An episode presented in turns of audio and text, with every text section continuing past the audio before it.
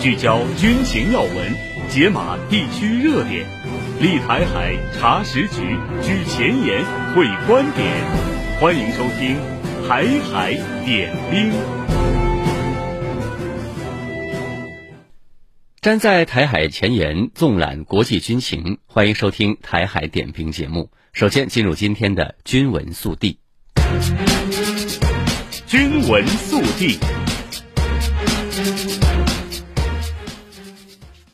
军闻速递，在二十七号的时候，中国人民解放军驻香港部队采取拉动演练方式，出动陆海空部队部分兵力，组织联合巡逻，重点锤炼部队快速筹划、紧急出动、特情处置、联合行动等方面的作战能力。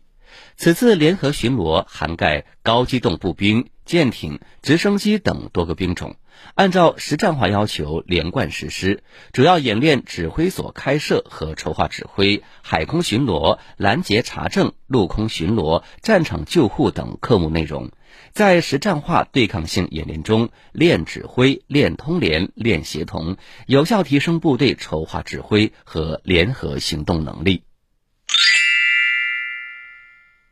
据以色列时报报道，当地时间二十六号，美国总统拜登和卡塔尔的国家元首塔米姆通电话，双方就加沙局势进行讨论。白宫称，会谈的重点是努力确保释放所有剩余人质。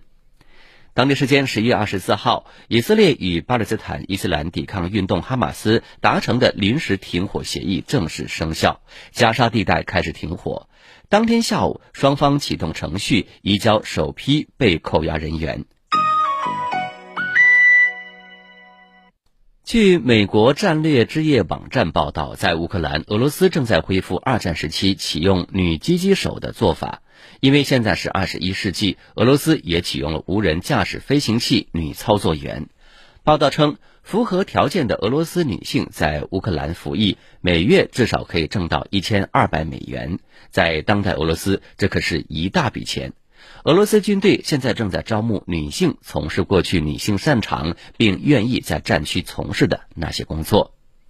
这并不是俄罗斯第一次让女性担任战斗角色。在一九四一年德国入侵苏联之前，苏联有一些全员为女性的坦克营。多数苏联坦克部队在战争的头几个月中就被摧毁了。在坦克部队重建时，幸存的全女性坦克部队被解散，因为有大量其他的战斗和支持战斗的工作需要女性，这包括道路沿线的交通控制员和狙击手。俄罗斯消息报二十五号称，俄罗斯将组建混合航空军团。俄罗斯北极航道将由这个混合航空军团来保护。这一军团目前隶属于俄罗斯北方舰队，已经开始执行作战任务。其编制包括两个歼击航空团、一个混合航空团和一个直升机团。主要任务不仅是保护北极航道，还将保护北方岛屿免遭敌人的空中、地面、水面和水下力量攻击。俄罗斯专家指出，目前处于一些国家对俄罗斯北极航道的归属存在争议，因此俄罗斯需要加强对北方边境的保护。据塔斯社报道，英国国防部发布消息称，首批乌军飞行员已经完成由英国空军提供的 F-16 战斗机培训基础课程。据英国国防部的消息，由六名乌军人员组成的小组完成了 F-16 战机飞行培训的基础课程，并开始在丹麦进行试飞训练。另外，有一个由十名乌方学员组成的小组正在英国接受基础飞行培训。报道称，乌克兰长期以来一直请求西方盟友提供 F-16 战机，但西方国家强调必须先对飞行员和地勤人员进行必要的初步培训。大约四个月前，英国开始培训第一批乌军飞行员。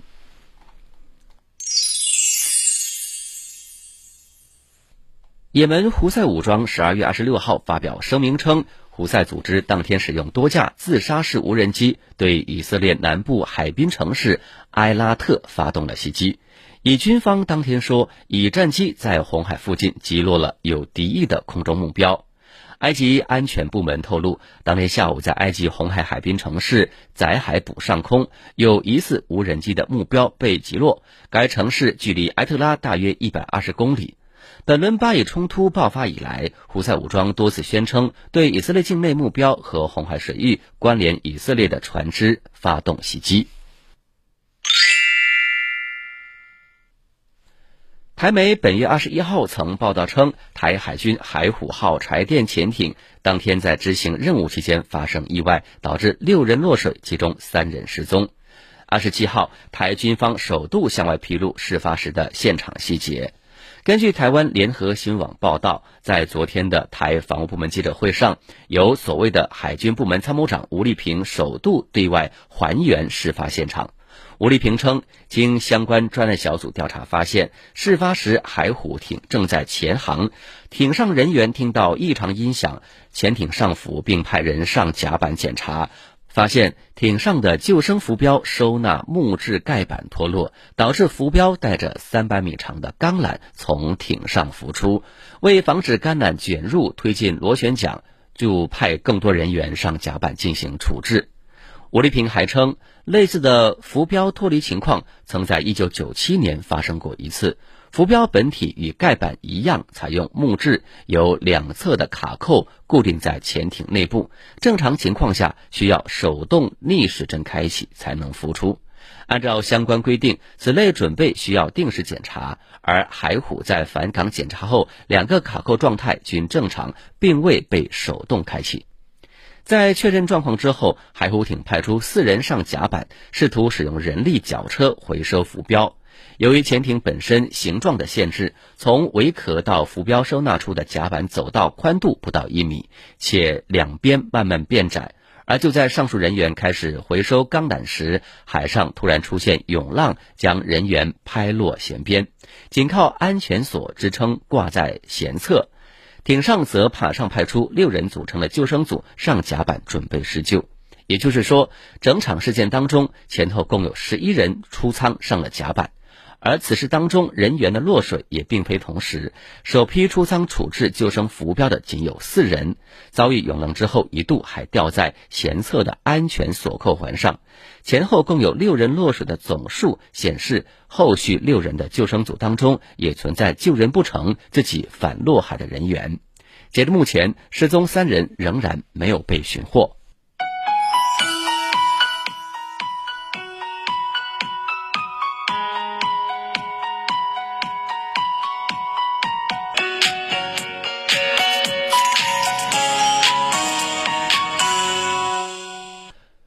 欢迎您继续锁定收听台海点兵。我们接下来关注一组有关中国海军亚丁湾护航十五周年的相关消息。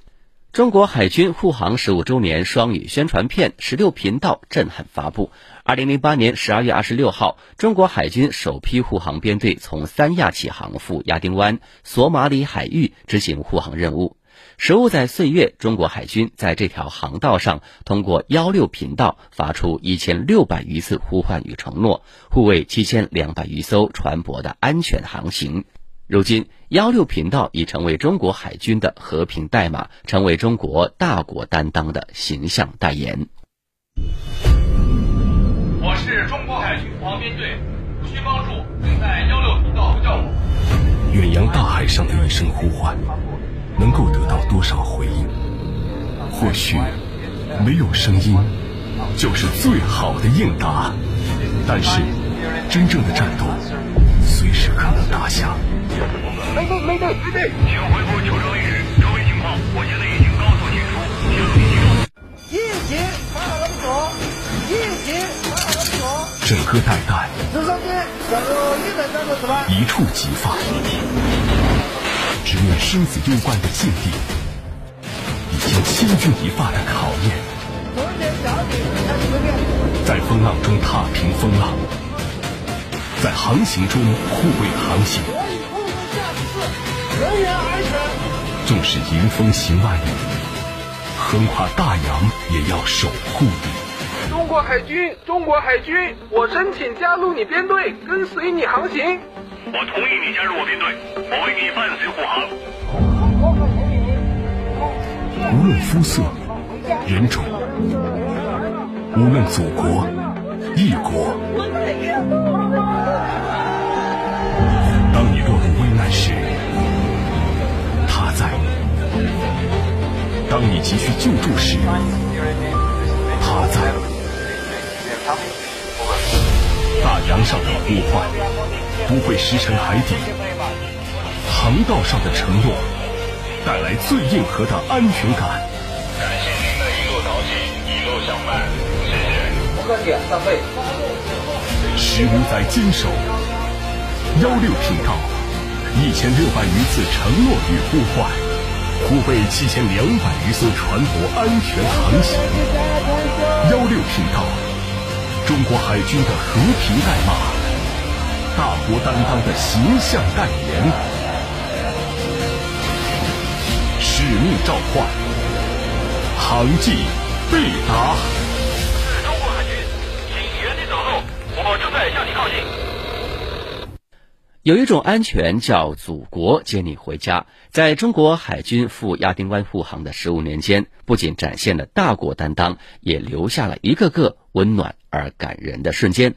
继2011年利比亚撤离行动和2015年也门撤离行动之后，今年四月，中国海军第四十三批护航编队千里驰援，圆满完成了撤离我在苏丹人员的任务，让无数国人感叹：无论身在何处，祖国永远是我们最坚强的后盾。你们这些真的是我感动的，我哭了。走吧，这边真的，我看到这里讲过去，我哭了。我太感动了。这段今年四月由微山湖舰随舰记者抓拍到的感人视频，在网络广为传播，人们祝愿万里归途一切顺利，纷纷感慨强大的祖国永远是我们的靠山。我最先的时候，我还我还只是只是这个热泪盈眶，眼泪不停的流。但是当我当我这些海军跟我们提包啊，然后跟我问寒问暖的说，说我们接你们了，你们现在安全了，真的是激动的没办法。今年四月中旬，苏丹多地爆发武装冲突，局势突变，中国海军紧急调动在亚丁湾护航的导弹驱逐舰南宁舰、综合补给舰微山湖舰，高速机动六百三十余海里，赶赴苏丹执行撤侨任务。当时我们是马力全开，啊，以最高的航速驶进红海，啊，呃，在这个人员接收的方面，我们一边呢跟前面对接，一边呢及时的这个进行调整，我们都做好了这个相应的准备工作。四月二十六日早上，微山湖舰提前七小时抵达苏丹港后，展开了一级战斗部署。全副武装的特战队员为撤离人员安全警戒，直升机也进入战斗值班，随时准备应对各种突发情况。当时我们做的准备是，就是一旦听到这个枪响或者是爆炸声，那么我们就第一时间这个把码头上的侨民转移到舰上的安全地带。当时我们就有一个原则，就是侨民先撤，我们殿后。然后我看到那个军舰上面写着写着归途归途很远，然后祖国很近，当时啥都话说不出来，我们国家太强大了，我我就我就嚎声大哭，我大哭的就是发自于内心的。在这次撤离行动当中，中国海军护航编队不仅从苏丹港撤离出九百四十名中国公民。还帮助巴基斯坦、巴西等八个国家二百三十一名外国公民安全撤离。撤离行动检验了中国海军舰艇的机动性和海军官兵的专业素养，同时它也展现了咱们中国政府和中国军队的良好的国际形象。它是一次践行人类命运共同体和海洋命运共同体理念的红海行动。从二零零八年十二月二十六号到今天的十五年间，中国海军已连续派出四十五批护航编队、一百五十余艘次舰艇、三点五万余名官兵赴亚丁湾、索马里海域执行护航任务。护航也打开了国际社会了解中国海军的一扇窗户。伴随着舰艇的出访、联演联训等活动的开展，中国海军的航迹越来越远，朋友圈越来越大。前不久，海军第四十五批护航编队与巴基斯坦海军在阿拉伯海北部海空域举行海洋卫士三海上联合演习，共同举行了临检拿捕、武力营救等科目演练。并在阿拉伯海东部海域进行了首次联合巡航。I personally participated in Aman uh, 2017, Aman 2019, and Aman 2021, in which I had the wonderful experience of uh, uh, interacting with PLA Navy personnel and uh, witnessing their wonderful platforms. And during these interactions, the PLA Navy has,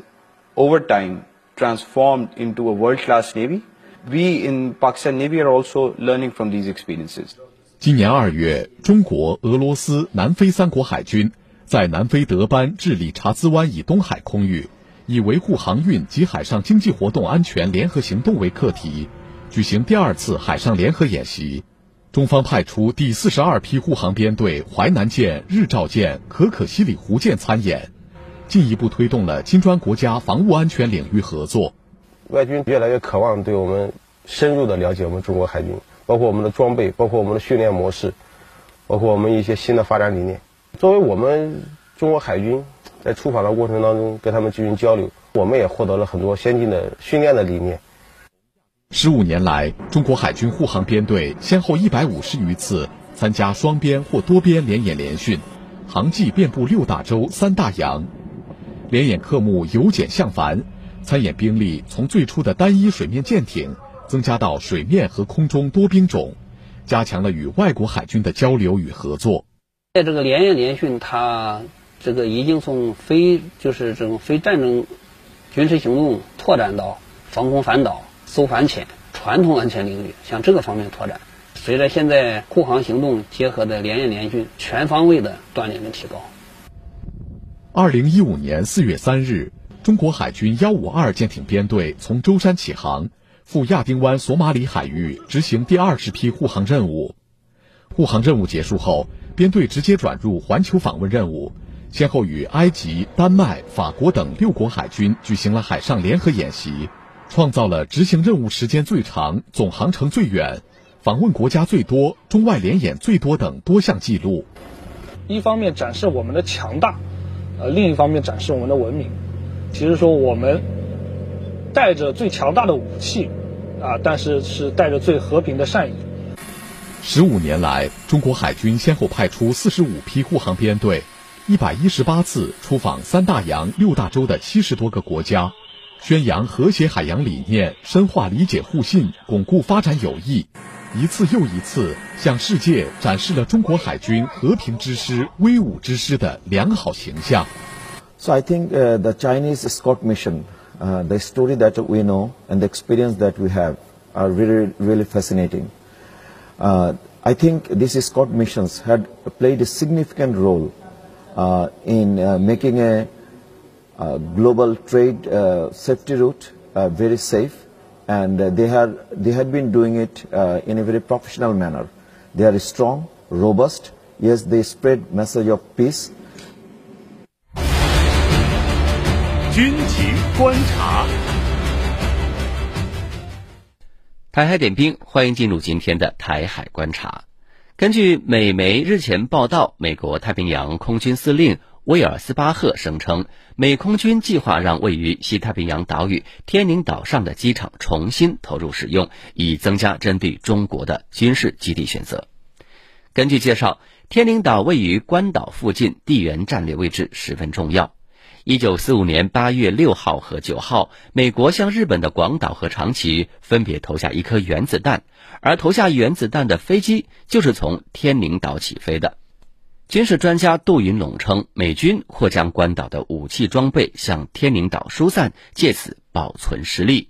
呃，天宁岛呢，应该是关岛的一个缩小版本、袖珍版本。按照美国太平洋威慑计划的基本目标，呃，今后两个方面的准备正在紧锣密鼓。呃，第一叫疏散，第二叫复制。如果按照目前远程火力打击的效果去看，呃，关岛很有可能成为攻击重点。如果通过疏散行动，让关岛的战机、潜艇，包括其他武器装备向天津岛方向转移，呃，这样呢，可以在大规模火力打击过程中保存一定的实力。所以下一步呢，在疏散方面将会有多个批次、多个通道以及呢多种模式。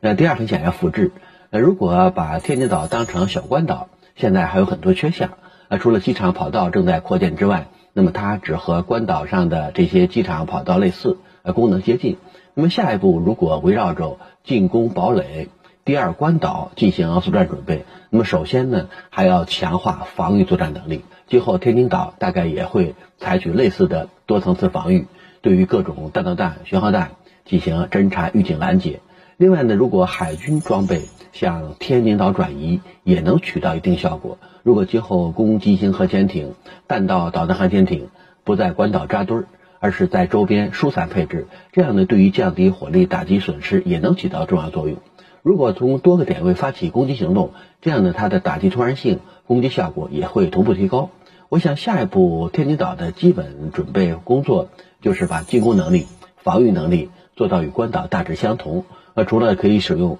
战略轰炸机进行空中远程战略打击之外，那么水下作战能力、水面作战能力也将会同步提高。所以在天津岛大概有美军战略打击的三个拳头。同样，如果对于各种武器装备进行防御、侦察、预警、拦截，它也会建立多个层次。所以今后如果能形成远中近、高中低一体化的侦察、预警、拦截体系，对于关岛提高防御能力，对天津岛提高防御能力，也能够起到。助力效果。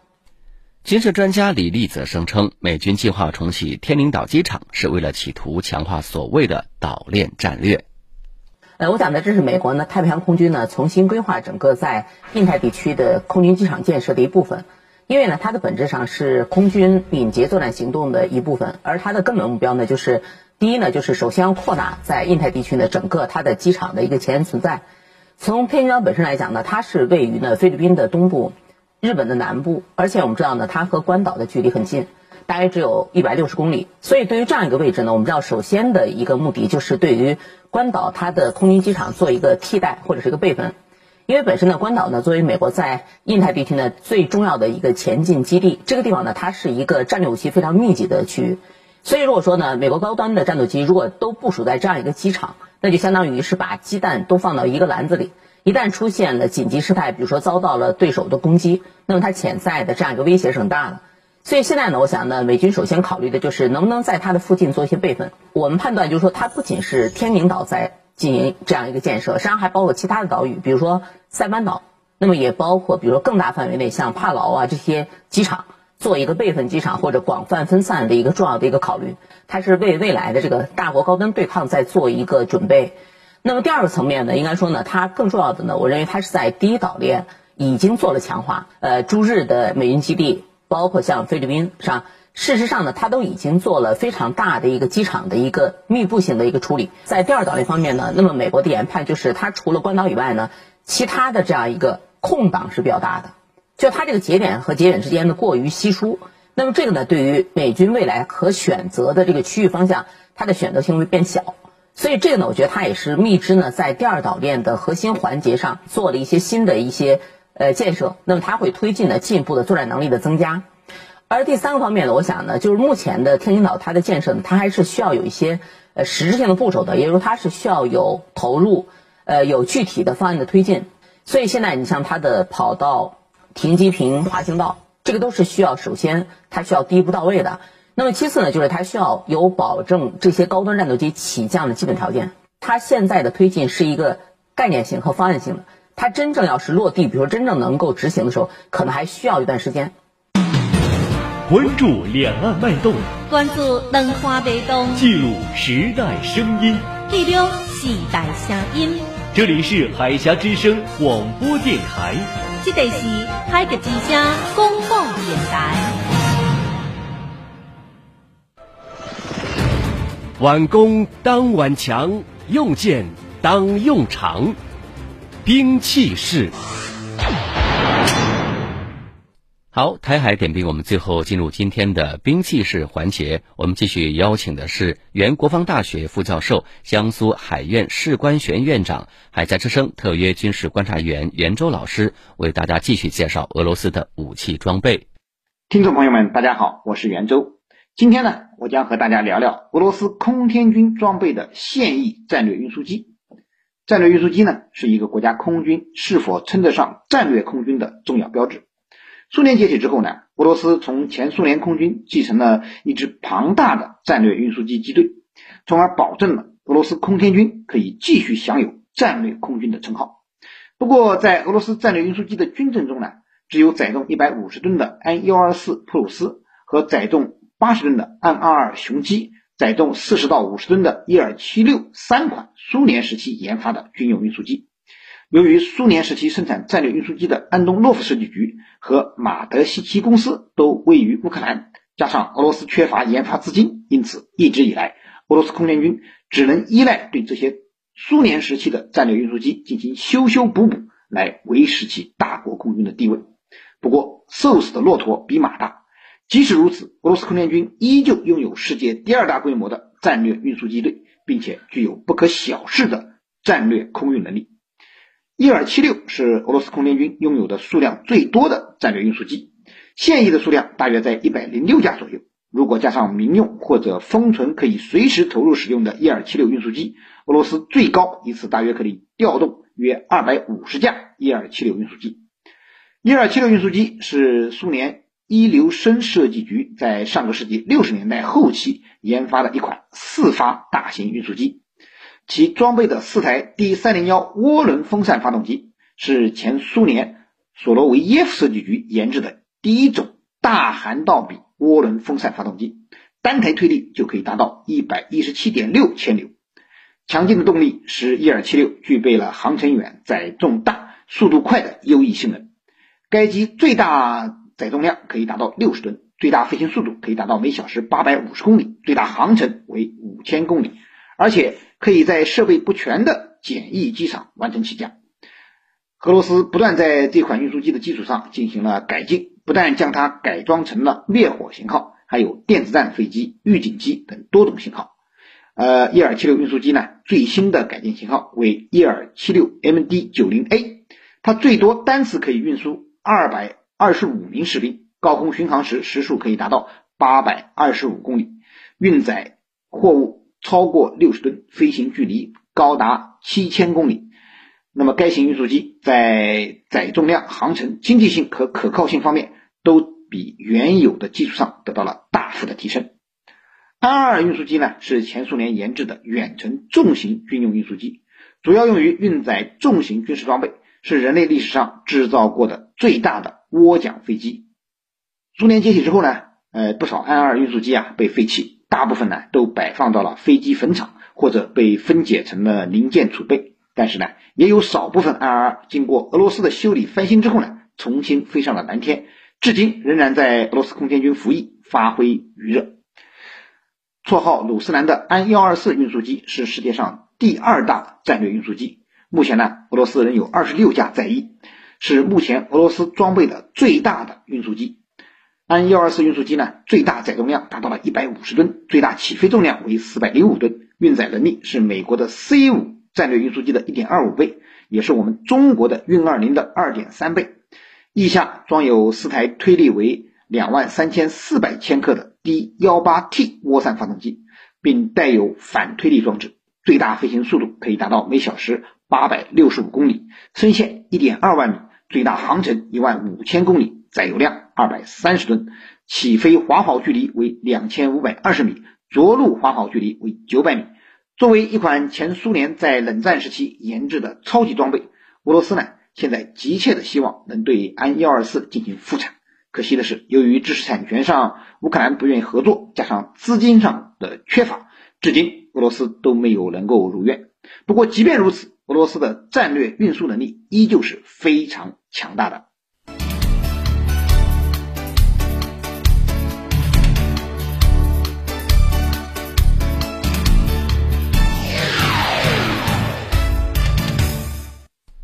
好，听众朋友，时间关系，今天的台海点兵就为您进行到这里，感谢您的收听，我们。